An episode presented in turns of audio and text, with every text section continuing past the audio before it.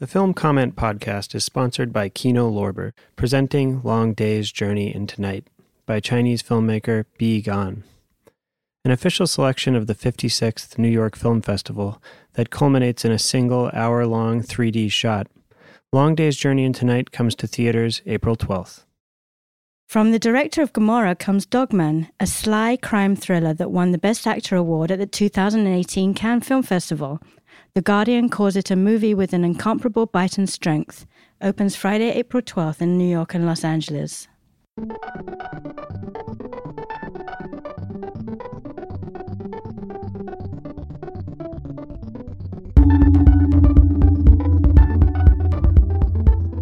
Welcome to the Film Comment Podcast. My name is Nicolas Rapold, and I'm the editor in chief of Film Comment. The 48th edition of the New Directors New Films Festival wrapped up last week, opening with the film Clemency and closing with the equally hard hitting drama Share. During the festival, the Film Society of Lincoln Center also held its Industry Academy, welcoming a new generation of film professionals. For our latest episode, I brought together a few Industry Academy attendees to talk about highlights in the new director's new films lineup.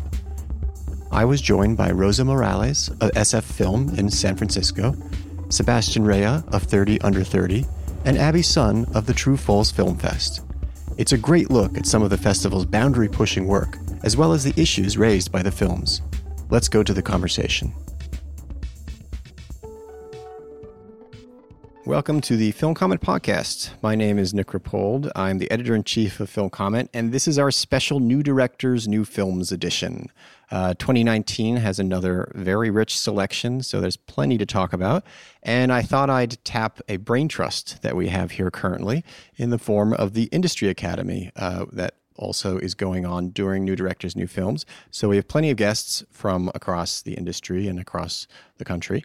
Uh, so I will let them introduce themselves, our three guests, starting with. My name is Rosa Morales. I am the Development and Membership Coordinator at SF Film and a participant in the 2019 Industry Academy. And Hi, I'm Sebastian Rea, and I am the founder of the 30 Under 30 Film Festival here in New York City. And I'm Abby Sun. I'm a programmer at True/False Film Fest, which is based in Columbia, Missouri. And I'm also a sometimes contributor to Film Comment. And uh, Abby actually has a review in our current issue of Ash is Purest White. I encourage you to see the movie and read the review, or read the review and see the movie. It's beautiful. Thank you. the movie, that is, not my review. I would say the review is, is pretty is pretty good as well.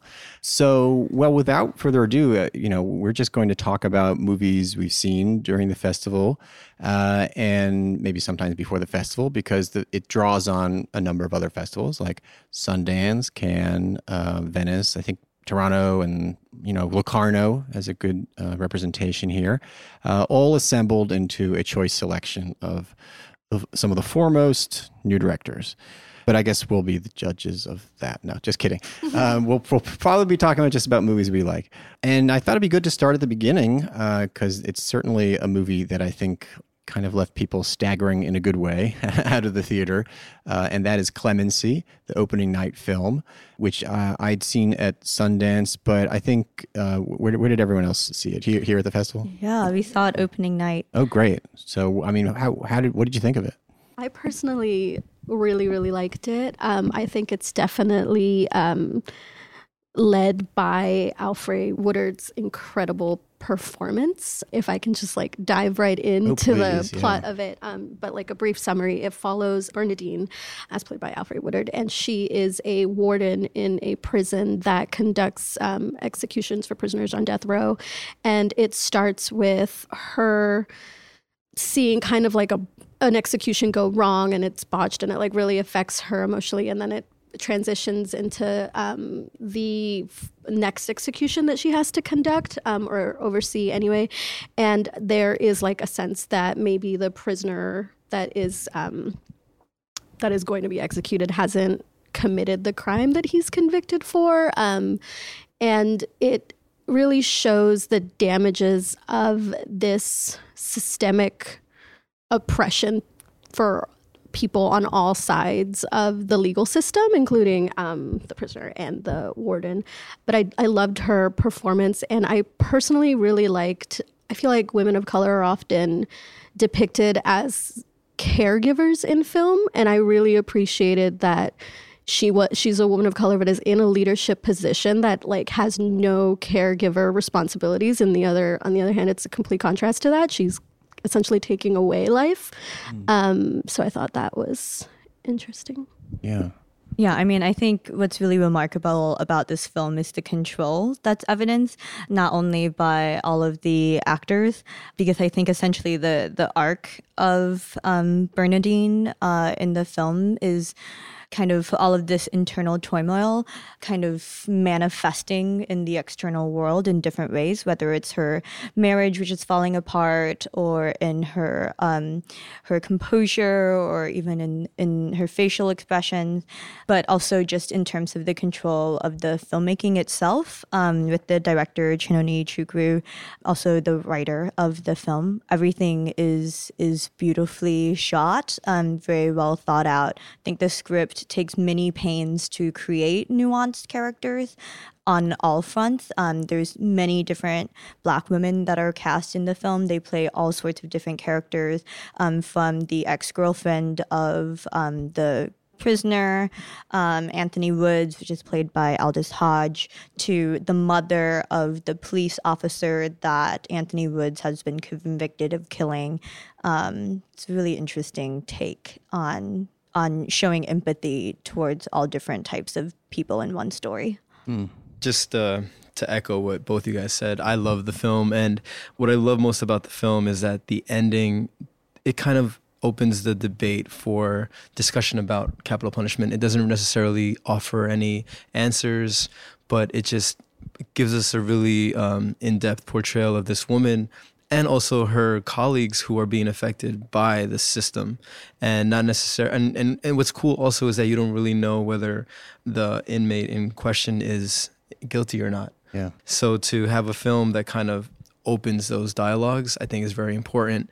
And I think another, like what you said, was the cinematography is very strong, very controlled. Um, he's a New York cinematographer, Eric Branco, who I've been following from Tribeca and, and in short films. And to finally see this as his first feature is really an amazing achievement. Also, the music is really great at the end. The music throughout the film is wonderful, but at the end, the original song made by the composer um, is quite stunning as well. Yeah. Yeah, I agree. I also, just to speak on the editing a little bit, I would say that a lot of times it's considered that it's a really, really slow film, but I think that's so um, important to emphasize this like looming deadline that all the characters are approaching. There's a lot of like repetition of clocks and like heartbeats and just this dread that is built that uh, oftentimes like you're overwhelmed in the theater watching it like let's move it along but that just shows like the moment that they're all afraid is coming inevitably Yeah, it's a very deliberately suffocating film. Absolutely. Yeah. it's a great way of putting it. Yeah, for sure. Uh, yeah, and, and just feeling the emotional suffocation, the emotional like stifling and like self repression that, that Alfre Woodard's character has to do, and kind of put everything in this, put all her feelings in like a lockbox, basically, and and you know not not let it out uh, in order just to stay level about Yeah.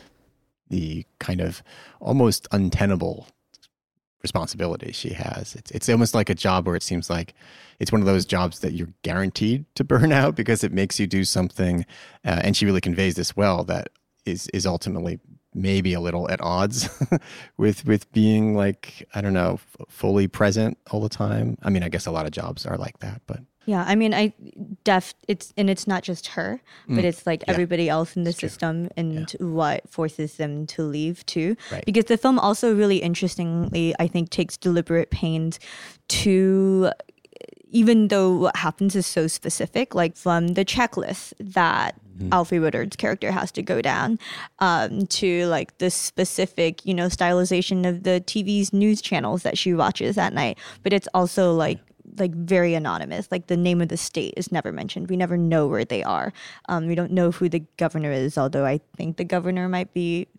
At one point, Bernadine is calling some woman on the phone. It seems to be the governor, but it's never really clear. right. Um, what exactly is going on. They keep referring to a director of the prison system who's never named, Right. and so like all like real positions of authority are nameless and faceless, and everybody else is just being ground into the dust. I really like the detail of when often she's like lost in thought in the execution room and the guy who is supposed to I forget what his role is, but he's like he calls her out. He's like warden, warden, warden, and she never snaps out of it until he uses her name, Bernadine. Right. She like is so lost in the thought of her role that like she Yeah. just has really has to has to connect back to her identity to like come back out from this terrifying thing she's doing. It happened twice. Yeah, a couple Called times. her out by her name.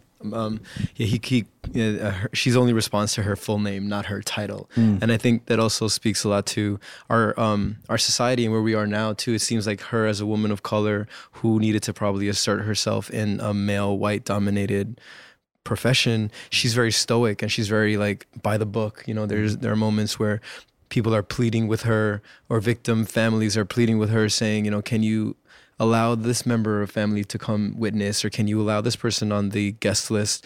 But she's like no i don't make exce- exceptions for nobody even though the victim's family tries to plead to her humanity. You know you must have kids. You must know what it feels like. And i think you know today when you have executives or leadership that are that may be women or or, or marginalized people um, they probably had to assert themselves also to to to fight for their positions so it's not easy to leave that, you know, and everyone's asking her to retire and everybody, all her colleagues are retiring or all around her.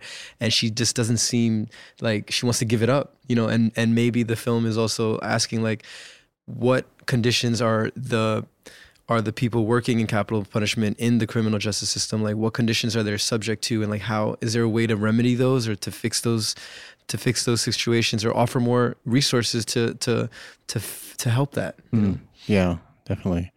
Um, but I mean, this is it's. There's so much more you, you can say about it. I guess they are positioning it for the end of the year as an awards movie, uh, Neon. Uh, so that's that's going to happen. but it's almost nice to see it here and be able to talk about it in this in this way rather than as like another horse in, in a race for things. Um, and I don't know. I, I was this whole time I was also trying to remember the name of the Oshima movie that's about capital punishment. I don't know if anyone remembers. You know, there's, there's one from the 60s, and it kind of takes more of a like basic like dark absurdity of, of you know approach to it, um, which it's really well done in that movie. But I think trying to do that again would have felt like a cop out in a little way. And this this Clemency really feels like a movie that's able to steer directly into the hard stuff.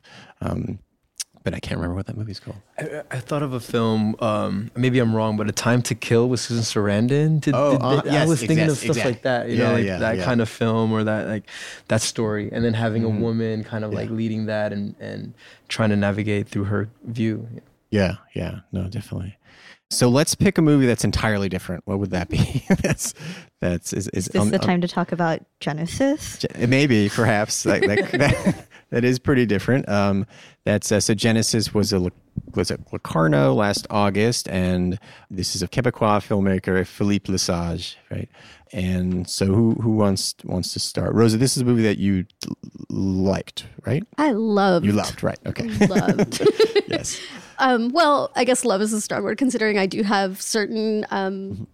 hesitations about it, but overall, I really, really enjoyed it. Um, it follows um, two siblings, I believe they're step siblings, um, and they are navigating this like really um, complex time in young adulthood. Um, one is a young man who goes to an all boys school and he's coming to terms with like his sexuality. Um, and then the other is his stepsister. She's, I think, post college um, in the dating scene in the most negative sense of the word. You know, like it's it's her trying to navigate these relationships and her first kind of trials with adult men, if that's a good enough summary. And then there's a second part to it, but I don't know if we. Sh- well, Yeah, I mean the the film essentially is in it has like three threads and it weaves them together in in quite interesting ways.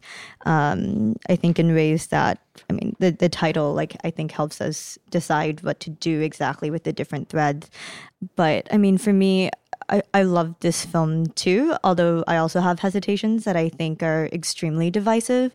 Um, actually, a friend, so Rosa and I were sitting right next to each other when we watched it, but two seats down, I had another friend who was actually shaking with anger during wow. certain scenes in the film, um, which I think we'll talk about in a second.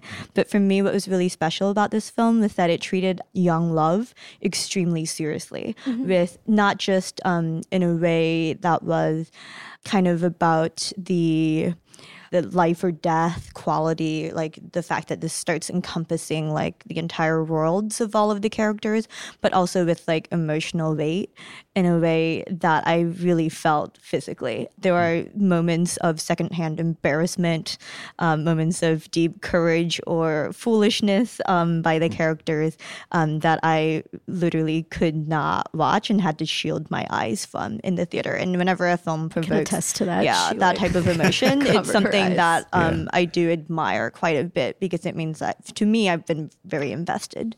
Yeah. Yeah, um, to echo what you guys also said, I love this film as well. And what I loved about it was how honest and just what a true portrayal of discovery of love and feelings really, really means to to young people. What I really liked also is how, um, you know, uh, I don't want to get too much into detail, but sometimes we're we put ourselves intentionally in positions where we know may not be the best for us. And I think the director spoke to this after in the Q and A but um, you know, sometimes like there's a scene where the the main one of the actresses, the main actress, she's leaving her boyfriend who she like just broke up with and then she's like driving and she's riding her bike home in a really beautifully sh- beautifully shot sequence and then she kind of like does a u-turn and heads back to his apartment to see him mm-hmm. and then you know she gets a surprise when she's there but i know that feeling of like going back, even though we know it's not good for us. And I think it's easier when you're a child or when you're young because you're still very anxious to kind of live out these emotions and see these emotions through. And there's a little bit of a fearlessness to your actions, which is what the director spoke to. But it's not pretty, you know, and, and what happens sometimes right. is not the best and it's scary. And we learn from those things and we will keep those moments like hidden and secret in our life probably, which maybe she will or will not do, but You see how it takes a toll and how we will look for those excite, exciting moments and even if they may be detrimental to us, but shows to like the naive to how naive and and just how um how eager life one looks for life when one is that that young, and I think it was really spot on. Yeah. I do think that the controversial thing about the film is in this its specific structure and kind of the depth of like what we were just talking about, how much you can see in each of the three threads. Um, because the structure of the film is in the first, so it's, it's slightly over two hours long, and in about the first 95, 100 minutes, it really alternates between um, the characters of the two step siblings, Guillaume and Charlotte. And Charlotte appears to be the older one. It's actually a little bit vague. Like she's, I think, already been through university. It's a little bit vague her exact age. Um, and Guillaume attends um, this uh, private all boys boarding school. Um, and I do, I do find it interesting um, when I was watching because it did disturb me at first um, that Guillaume is allowed to have kind of this rich inner life. He has the gift of literature. Um, he has like all of these other activities that he does um, other than kind of pining after his straight hockey playing buff best male best friend. Um, whereas Charlotte is shown um, she's introduced in the context of the boyfriend that she's currently dating. Those are the vast majority of her scenes, other than her going to parties with friends. And at one point, actually, when she's walking down the street with her like three other um, female friends, it's literally not subtitled. Um, so like as like so for English speakers, it's literally like what they are saying is not important in a sense. Mm. And I do think that the film because it alternates between the two characters, it does set up this expectation for a direct comparison. And I think, like, for me, I had to watch the film without making that direct comparison, or I do think I would have been very disappointed. Hmm.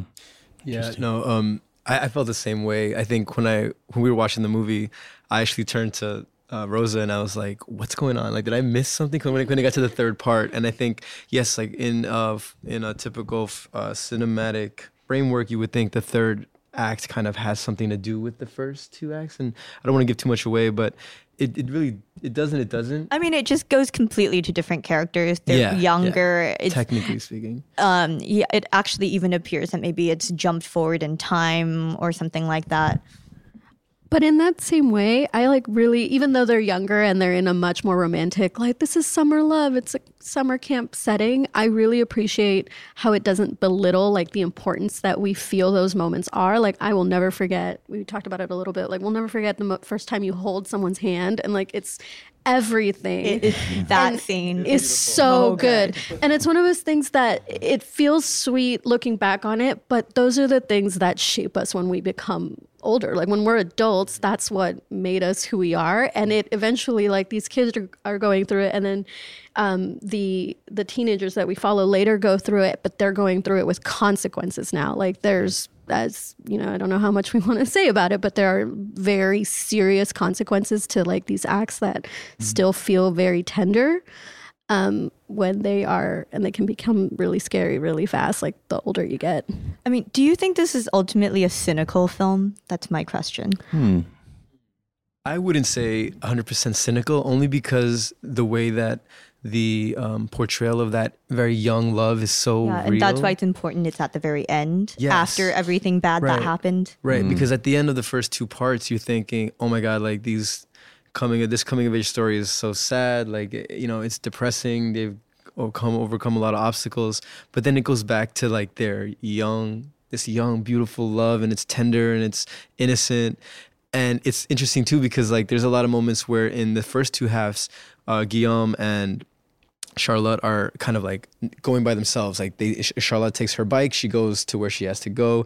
Guillaume like does his thing with his friends, like by himself.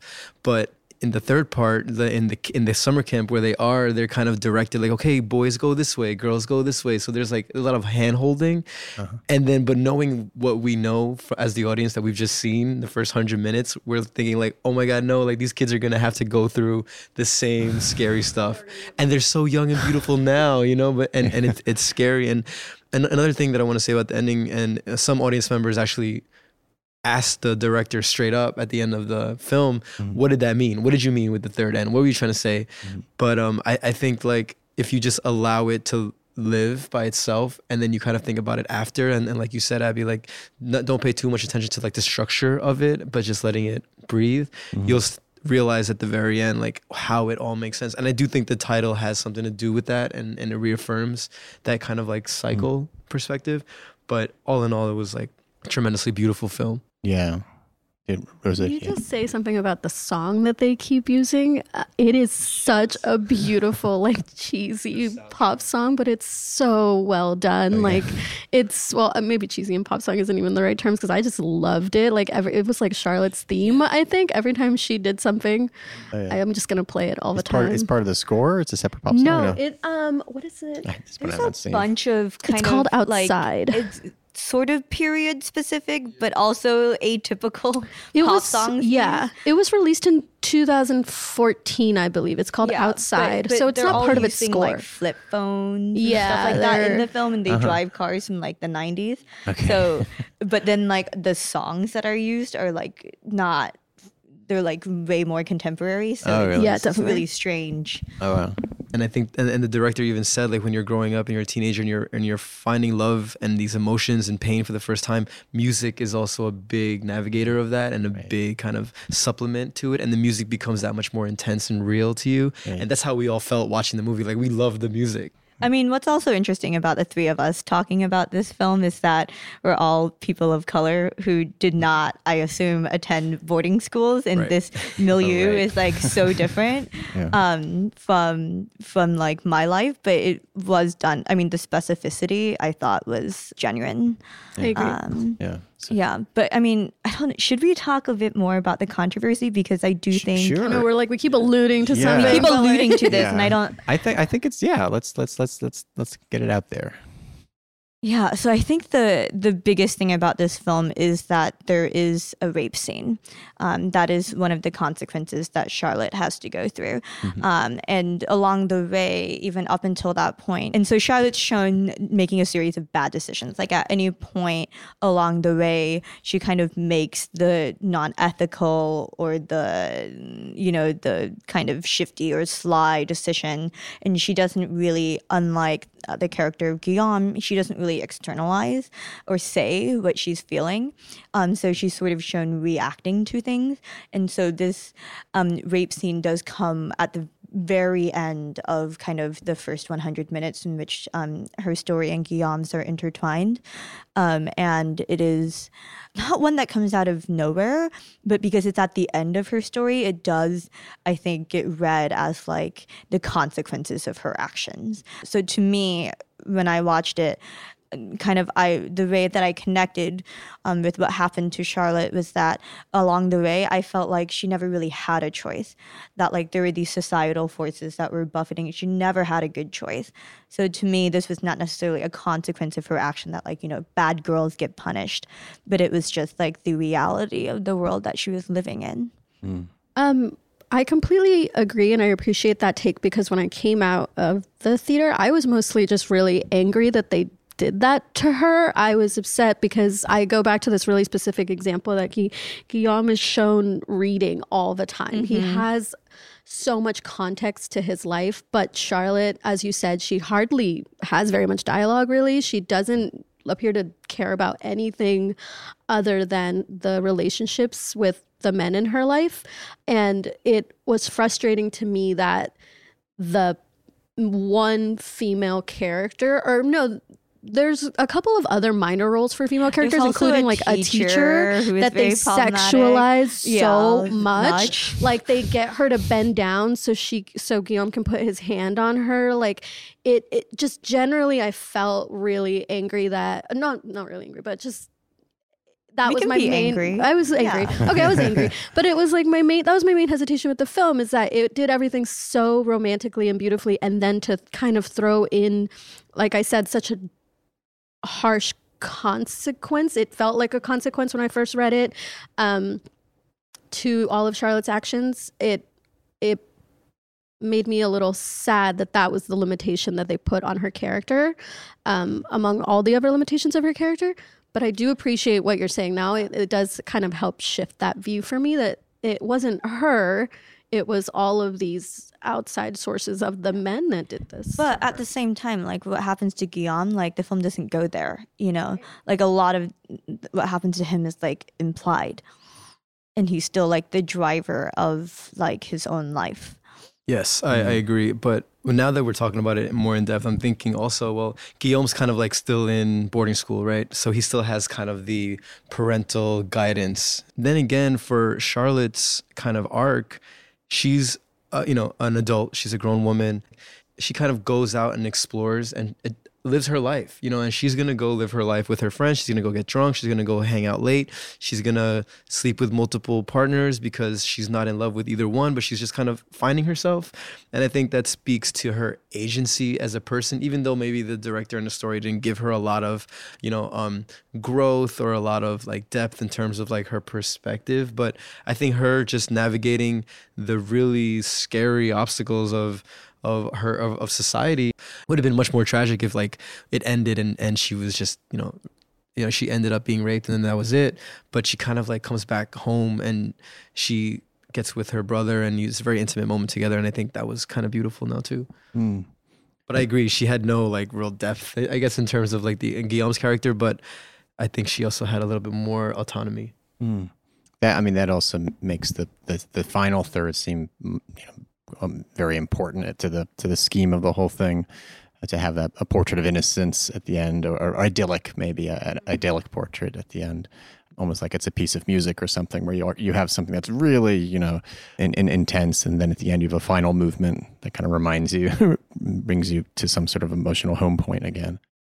Cinema Made in Italy and Magnolia Pictures present Dogman, a sly crime thriller from the award winning director of Gomorrah, winner of the Best Actor Awards at the 2018 Cannes Film Festival and the European Film Awards. Dogman tells the story of vengeance in which only the strong survive. Winner of nine David Di Donatello Awards, including Best Picture, Director, Screenplay, and Actor, The Guardian calls Dogman a movie with incomparable bite and strength. Opens Friday, April 12th in New York and Los Angeles. The Film Comment podcast is sponsored by Kino Lorber, presenting Long Day's Journey into Night, an official selection of the 56th New York Film Festival Bi Gan's follow up to Kaili Blues centers on a detective's search for a woman from his past and culminates in a single hour long 3D tracking shot. The Los Angeles Times says it's swooningly beautiful and technically staggering, and the playlist calls it a flat out masterpiece. Long Day's Journey into Night opens April 12th in 3D at the Film Society of Lincoln Center and Metrograph before expanding to select cities. Let's see. We have plenty of other. There, I mean, there are a couple of other films in the festival that might just because of the topic we've been talking about that might directly connect but um, like the closing film share comes to mind a little bit just because of that's a film i think that also treats in a in a, in a, in a, in a way that kind of aftermath um, of uh, that sort of situation. Um, but as, people haven't seen Share yet, right? No, okay. They, I don't know why they didn't or screen that. All Good too, another All Good. Locarno premiere, which unfortunately I have not seen, right. but dearly right. want to. Yeah, only coming not not to be like too literal, but because they both all these films seem very invested in in charting a, an independent path and autonomy and and and, and seeing how a person negotiates things. Um, but w- what if we um, switch gears a little and look at a film that's non-narrative perhaps or um, that's you know something uh, more hybrid like um, to use maybe a taboo word for, i don't know how people feel about that but uh, um, as long as it's not chimeric i'm okay what does that even mean? What is chimeric? Redacted. um, but uh, I mean, new directors, uh, you know, in, in the past few years has has been pretty fertile place for for the for finding movies that are on the forefront, on the boundary in, in that respect. I mean, Fausto is one movie that that, that comes to mind for that. Um, I think, uh, I mean, Suburban Birds is also an interesting one, um, and how it's assembled. Yeah. Um, I mean, so I have seen both, and I find both extremely interesting. Mm-hmm. Um, with, I mean, we can start with Fausto, I guess, yeah. another Canadian director. Oh, okay. Yes. um, although this one takes place, actually, I don't know where in Mexico, but it's on the coast somewhere and it's yeah. like it takes all of the tenets and all of the the entire process of making ethnographic films um, and recording folklore and making sense as an outsider researcher and tr- the the the attempt at portraying a place and it mm. puts it into this very mesmerizing um, mysterious semi-fictional but also not fictional because it's actual records of conversations that happened um, between i believe andrea Bussmann, the director her partner the filmmaker Nicola Pereda, oh, okay. um, mm-hmm. and the two friends of theirs who I believe also make Films, mm-hmm. um, who hosted them during the months long shoot for Fausto on the Mexican coast. Um, there are like stories of the stars, and I mean, it's very unclear to me what in the film is the ethnographic research and what's not, which is very interesting because, like, to me as a documentary film programmer, I receive all of these things like in typical films as facts, whereas mm-hmm. I really wouldn't know myself anyway. Mm-hmm. Um, so it's interesting to, for this to be presented as as fiction or in this in between land where it deliberately calls into questions those types of issues. Yeah. Uh, this is a movie that is a little too foggy for me to, to, to, discuss. Not the movie itself, but my uh, in my, in my head, I, I watched. I also watched it on a link, so I, I feel like that's not really especially for this particular movie, you couldn't really submerge myself in, in, into it. Um, but it did. It, I mean, it, for me, it just it seemed to fit into. I don't know. Is is it wrong to say something like what is the, what is the Apichatpong's first movie? Mysteries. Uh, mysterious object. Mysterious object. I don't know. For some reason, it yeah. fell into that. Just this idea of like a a story or a myth that that shapeshifts or evolves as you're watching and takes a life of its own somehow and becomes, you know, independent of the people who are talking about it, um, but also they become a part of it. Um, it's it's also a very darkly moody film. It's like it's, it's sort of Twilight in a way. For Yeah. I mean, there's so many scenes that are at twilight Yeah. or just in sheer darkness, lit Yeah. by a campfire. Yeah. Yeah, which is its own whole atmosphere and puts you in this whole space, literally, where you're just like just sort of making out things. Um, so you're always kind of it puts you in this kind of state of heightened attention in, in, in a way. Um, yeah, Is it more avant-garde than it is narrative, or is it narrative with like sprinkles of avant-gardism? Like, how would you describe it? Oh, um, I would. I mean, I guess this. My question would be, what what is narrative to you?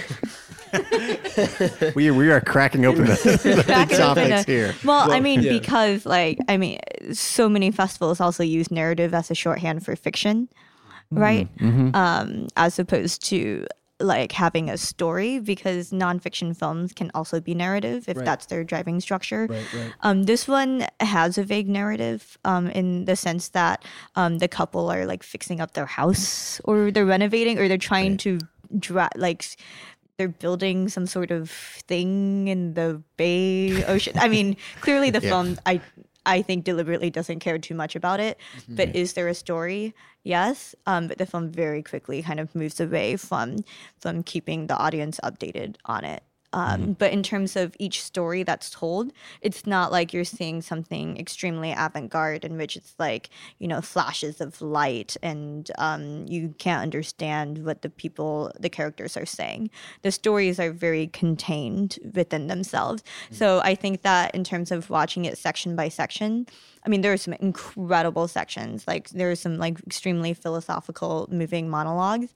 Um, but in terms of how it all fits together, the film kind of leaves it up to the audience to make their own meaning out of the entire thing. Gotcha. So what else? What else did we see? We're we're, we're not yet in the speed round per se, but Yeah. but I, I want to make sure that we hit on other movies that that, peop that people saw. Um, we've also seen Long Way Home. Sebastian, Yes. you've seen Oh, yeah. Long way home. Enjoy. yeah, it. let's talk Yeah. about. Uh, but Long you Way actually Home. have a connection with the filmmaker of Long Way Yeah. Home that you told me about. Yeah, so we also saw Long Way Home, um, the Brazilian title called Temporada. And I went to see this film because Andre Oliveira, the director, I actually met him in Cannes about maybe like five years ago when he had maybe his first or second film at the Cannes. Oh, cool. And I was lucky enough to see the film in the theater. And then he had a Q&A and he was a young filmmaker. He was under 30. And my film festival celebrates 30 films from 30 filmmakers that are under 30 years old. And I was at the very inception of my festival at that time. So I was thinking, wow, like this accomplished young filmmaker. He's international. I want to screen his film at my festival. It'll probably make a very big, um, we have a big um, um, Brazilian community out here in, in Queens too, in Astoria. So wanted to screen his work and I got, I got connected with him, screened his work out here in New York. We stayed in touch. And then now he has a feature film at the New Directors New Films. And to see his his journey from young filmmaker to having this festival having a film here it's been really amazing. And what he does really well is is is portray brazilian life in a in a more simple mundane way because here in the states we see brazil we think like city of god you know something like very exciting favelas you know beach beautiful people um but this movie is like the complete opposite. It's like almost i want to say like not a mumblecore type of story but like a very innocent very very um simple and not exciting portrayal of Brazilian life and the characters are just so captivating and very like everyday people that you kind of connect and relate with them and they're very funny because their humanity just speaks to us But Rosa, you were you were nodding. Have you seen some of his earlier work? Or?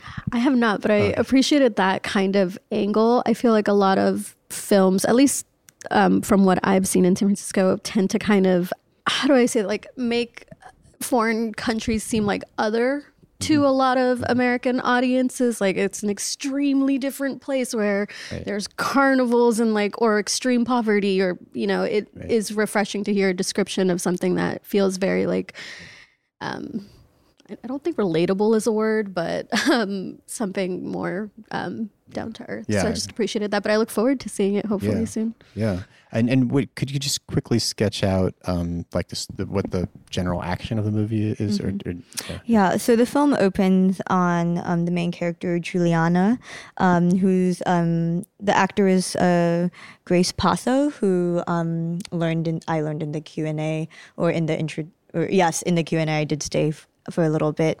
Um, that she's not only a theater, a stage actor in Brazil, but she's also a playwright herself.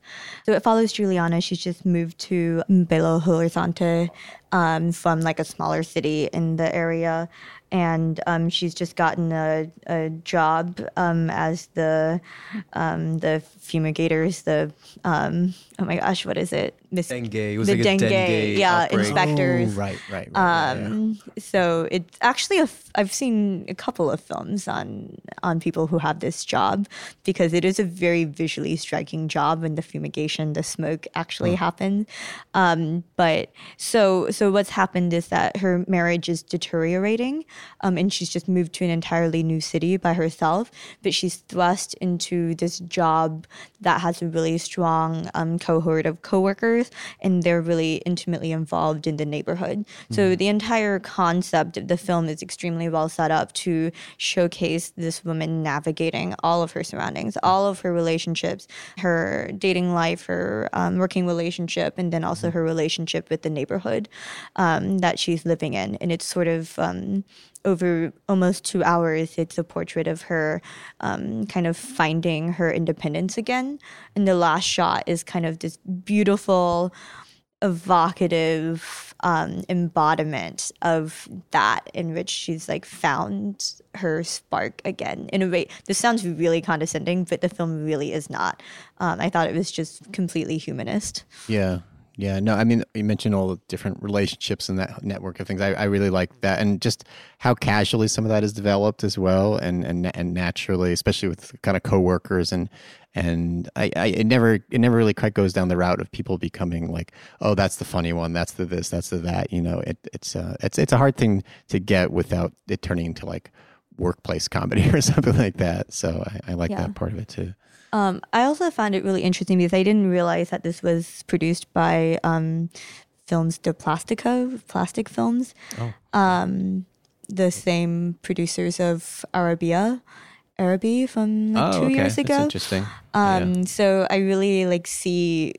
I mean, this is a really mission-driven production company. Then, Mm-hmm. um, like really supporting like filmmakers from the periphery of Brazil to make films about their communities, and in a way that I find, yeah, to be complete. I mean, these were the first films about Brazil. I mean, I clearly do not watch enough films set in Brazil, but um, the first films that I'd seen that didn't have like complete abject poverty and like drug users or like a beach. Like none of these films have any of those things. Right. And and and the sense of uh, being in transition and, and the road and travel, but not as something that's like, you know, necessarily romanticized. It's something you kind of deal with, the like kind of lived reality of being in movement and, and having to keep everything in order and and you know maintain all your relationships along the way as well. Um, there's there was one other movie um, that I wanted to make sure that we, we touched on just because it's uh, yeah it's it's been it's somehow sort of didn't really appear on, on like the festival radar for a while now but um, I think it's gotten a kind of a new platform here a bit um, that movie is Joy and I know Sebastian I think you start okay so take it away Yeah, so I, I saw Joy on the second night of the festival. Um, it's a beautiful, harrowing, immensely important work. And I'll quickly tell you the synopsis. It, it follows a sex worker in Europe traveling from Nigeria and how she navigates um, sex trafficking, but also um, being a mentor to a younger sex worker who just joined them. And also how she is now like at almost at the tail end of her journey as a sex worker, and uh, it, it's just it's it sat with me for a long time. Like the film really um, was beautifully shot, and the characters are really amazing. But what I really loved about the film was that the director Sudabeh, she's actually a documentarist filmmaker. Um, I, I, I, is my understanding, and she wanted to make a narrative film that had a lot of um, documentary feel to it. So she casted her actors as close to the real characters as, as she wanted to be. So these were real sex workers. oh wow Um, the DP was there, the cinematographer was at the screening, and she and he was talking about how he had to light the scenes very um, very broadly so that they could be ready for anything since they're- were not trained actors they had to be able to shoot in like um, different angles or um, let the action un- unfold naturally because all these were um, non-actors. But what really also struck me about the film was just the humanity of the the the portrait of this woman and how she had a really hard life. And now she's trying to she's almost training a younger sex worker to to navigate that her life by herself also but she says to the girl like don't trust me don't trust anyone like i would steal from you if i needed the money like you need to watch out for yourself. And the the, the younger girl the younger sex worker at the time she doesn't really want to be there. So joy the main character she kind of shows her the ropes. And it's it's not like a good show you the ropes. It's more like this is how bad it's going to get and it's going to get this bad but you have to do your job and and stay focused on your end goal when and and focus on getting there because that's where you want to go and like help your family or help yourself. But it's not a happy ending i want to say mm-hmm. but i think it's a film that's very important that we should all see. But and i think what's also interesting is that joy in a way is similar to clemency because you're getting this like in-depth portrayal of a character we don't typically see on screen or, or give a lot of time to show us their humanity. And i think it does a really good job of, of balancing that Yeah. Um, what's the kind of horizon for, for, for the characters in, in the movie? I mean, you were saying like, you know, it doesn't have a happy ending, but like, what is the, what is their ultimate, is there any sign of, it's kind of escape or is it just kind of resignation to this is the structure? Well, okay, so Joy, for example, um, she, we are introduced to her while she's already in Europe. She's like halfway done through her um, paying back her debt to, to the madam and paying back her debt because they brought her here to, to Europe. So she's about to get out. And basically, like her end goal is to leave sex working. You know, she has all the documents to, you know, fake documents to be a European citizen. And she just wants to get out of that sex trafficking life and like live her own life. She has a daughter she has to take care of that um that, that she has in Europe. So but what happens I don't know if I if I'm, this is worth to say or like the ending Sure. or not, but Yeah, like yeah. she she gets deported at the end and so at the end of the film she's sent after all her like 10 years of like sex working in, in europe and going through all the drama she's gone through she's deported back and then the film ends with her starting back at zero talking to a smuggler who can get her back to Europe. But the guy says you're gonna have to pay back this amount of money, and it's like an exorbitant amount of, of euros that she's gonna have to pay back. And you kind of go with her throughout the whole film, like learning how much money she makes in the night, how much money she makes in a few months. So at the end of the movie, for that to like start all over again, Right. it's just like I'm getting chills talking about it right now, but it's just so sad. Yeah. But like if you're going to create any kind of empathy or awareness for this type of work, this is definitely a film to do that because the way that you connect with the characters on a more empathetic level in terms of it being a traditional narrative instead of it being a documentary, Right. I think is a little bit more powerful. And and then also the ethics of doing it as a narrative as opposed to a documentary. Mm-hmm, Um, because if you're filming a character in as a or filming a subject on, in a documentary that's actually going through these things um, i mean i think that it's it's very ethically gray as a filmmaker to stand by and do nothing. Right, hundred percent. And there, you know, there are, there is a rape scene also in this film that's not as hidden or just visually hidden as it was in Genesis because it was kind of dark in Genesis. But in here, you don't necessarily see everything, but you see all the reactions of all the other sex workers Yeah. that are in the room as the rape is happening. So this is giving you like Yeah. a little sneak peek into what uh, how the scene is set up. But it's it's sad and it's it's so hard to watch. But you know, Joy, she's the mentor of this young sex worker girl who is getting raped, and she knows that she has to let this happen in order for the girl to understand what she needs to do to get out of this life. And just that structure is just so so sad. Yeah, but yeah, that that is a um, I don't know how to say completely yeah destroying self devastating scene basically. Devastating. And the way they stage it, yeah, is that you're kind of in a room with like a boss at like a, a, a desk as if he's at all some sort of official type person. Um, and then you have a doorway in the background that is the room where where the prisoner, I guess you'd say, or, or uh, essentially yeah slave is is in the back and uh yeah you- you hear just audio and sometimes you see a couple of men just and and it's terrible because it's it's this visualization of total and the half that character marginalization and just being in this box and stuck. Um, and also for us, total helplessness because you you can't even make out you and and everyone, all the characters are resolutely in the room you're in, and are not able to help. So it's this terrible literalization of the entire thing.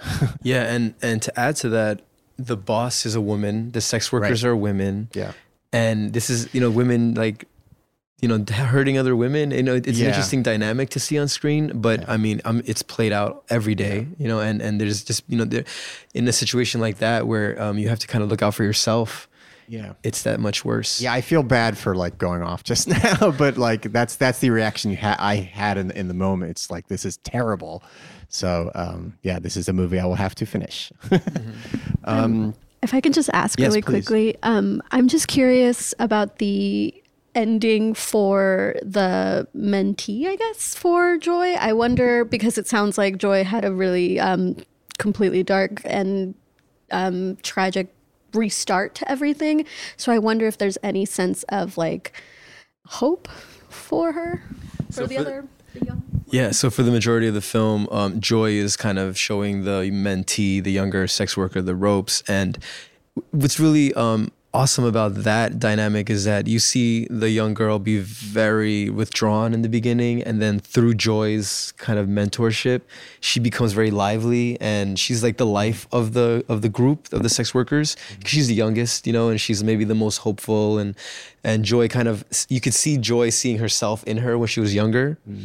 Um, but after all that, the girl, the, the young girl, is sent to Italy to another like sex trafficking den, and they we just lose her story. You know, her story just becomes, um, it, it's just it's it's gone. And I think that also adds to there's no real family feeling in this. Everything is like Right. you're on your own. You have to look out for yourself, and it, it shows that really well in, in terms of film. But I also think like this film is just so striking to me. I would have loved to see it open the festival Hmm. because it's just. I understand Clemency is a beautiful film and it's also an amazing work of art, but I feel like Joy, in terms of like showing that perspective, in, in like something that maybe we're not so used to, I think it's it's Hmm. it's very exceptional. Clemency was an interesting opening night film in the first place because you walk out Right, with right. no hope. There is a spoiler in case you couldn't tell, no clemency um, in this. spoiler for Clemency, there is none. No, there's none. um, in this film, everyone's lives are devastated, if not snuffed out um, Mm-hmm. by the end of the film. And to walk out of that and into the opening night party was like whiplash.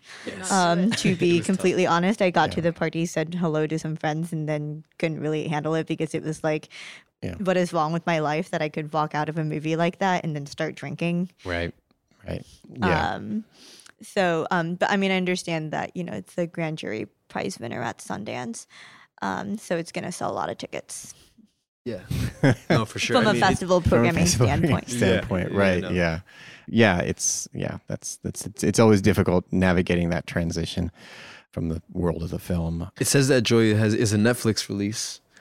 So Right. hopefully it'll be on Netflix soon. Thank you for pointing that out because that is, I think, the reason why it sort of fell out of out of view. Um, and so that is some. I'm not sure if it's available now, but that does mean that people will be able to, uh, yeah, experience. I will be able to catch up with it finally. Well, I think we're sort of getting gotten to the end of our, our time uh, talking about the movies. Uh, any any final thoughts, anyone? Or Um, I just want to say that what I loved about this festival most is that, like you talked to this yesterday, Abby, some films don't have distribution yet. You know, so this is really the festival where you can m- prioritize the films that don't have distribution because all these films are amazing. Like the films that we've seen so far have been just one of now my favorite movies of, of all time, but also um, just so important and timely. And I think that this festival does that really well. yeah, for sure. Yeah. And if I could just attest to that, um, but in, from a different perspective, that this is my first time um, here, um, you know, just being from San Francisco and like knowing from my personal experience a limited range of festivals, I'm really excited that I got to attend this and see um, such a fresh perspective. Um, Yeah. And I hope I get to see all of the movies here. yeah, yeah. Um, and actually, you're are you going right back into a festival then, effectively? Yes, the San Francisco International Film Festival starts on April 10th through the 23rd. Um, we have a couple of SF Film supported films in this festival. Oh, yeah.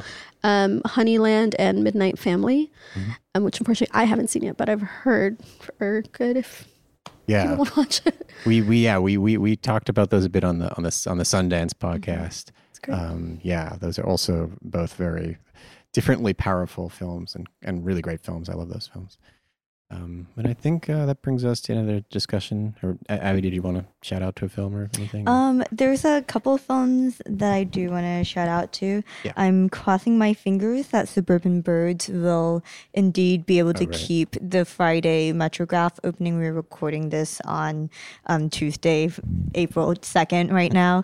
Um, I think that um, the film it's very intriguing. I've but I mean, I think what's going on right now just attests to how difficult it is not only to make and fund and finish films in China right now, um, but to also navigate the censorship board and what's going on. I guess I'll leave it at that. And then also a couple. So there are. So we are also because we're recording this on Tuesday. There are some films that haven't shown yet at the festival. That's true. Can I Yeah. just say Yeah. which ones I'm really excited to be Definitely. watching? Yeah. Yeah, so Zhu Shengze's Present Perfect, which won the Tiger Award at Rotterdam. I've seen um, clips of this film and extremely intrigued and excited to Mm-hmm. watch it. And it, I missed, unfortunately, the screenings at New Directors, New Films. And then for me, The Plagiarist, another Right. one that I need to um, finish. Thank you, uh, James, for giving me a link yesterday evening.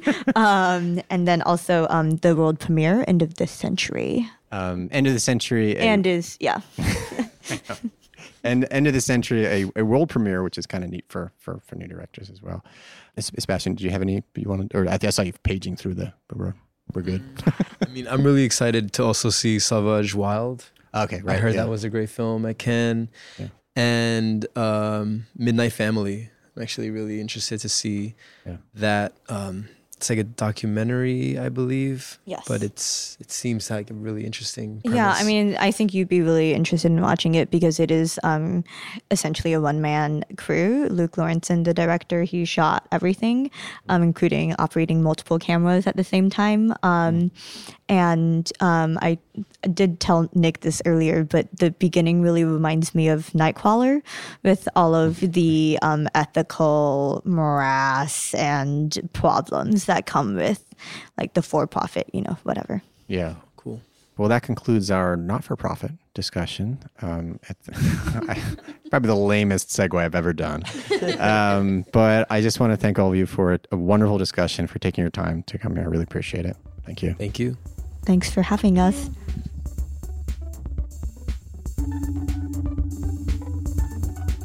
You've been listening to the Film Comment Podcast with music by Greg Einge. You can subscribe to this podcast on iTunes, Google Play, or Stitcher. Film Comment is a bi monthly magazine published by the Film Society of Lincoln Center. Since 1962, Film Comment has featured in depth features, critical analysis, and feature coverage of mainstream, art house, and avant garde filmmaking from around the world. Visit us online at filmcomment.com to purchase a print or digital subscription to Film Comment or check out our app available on Android, iOS, or Kindle.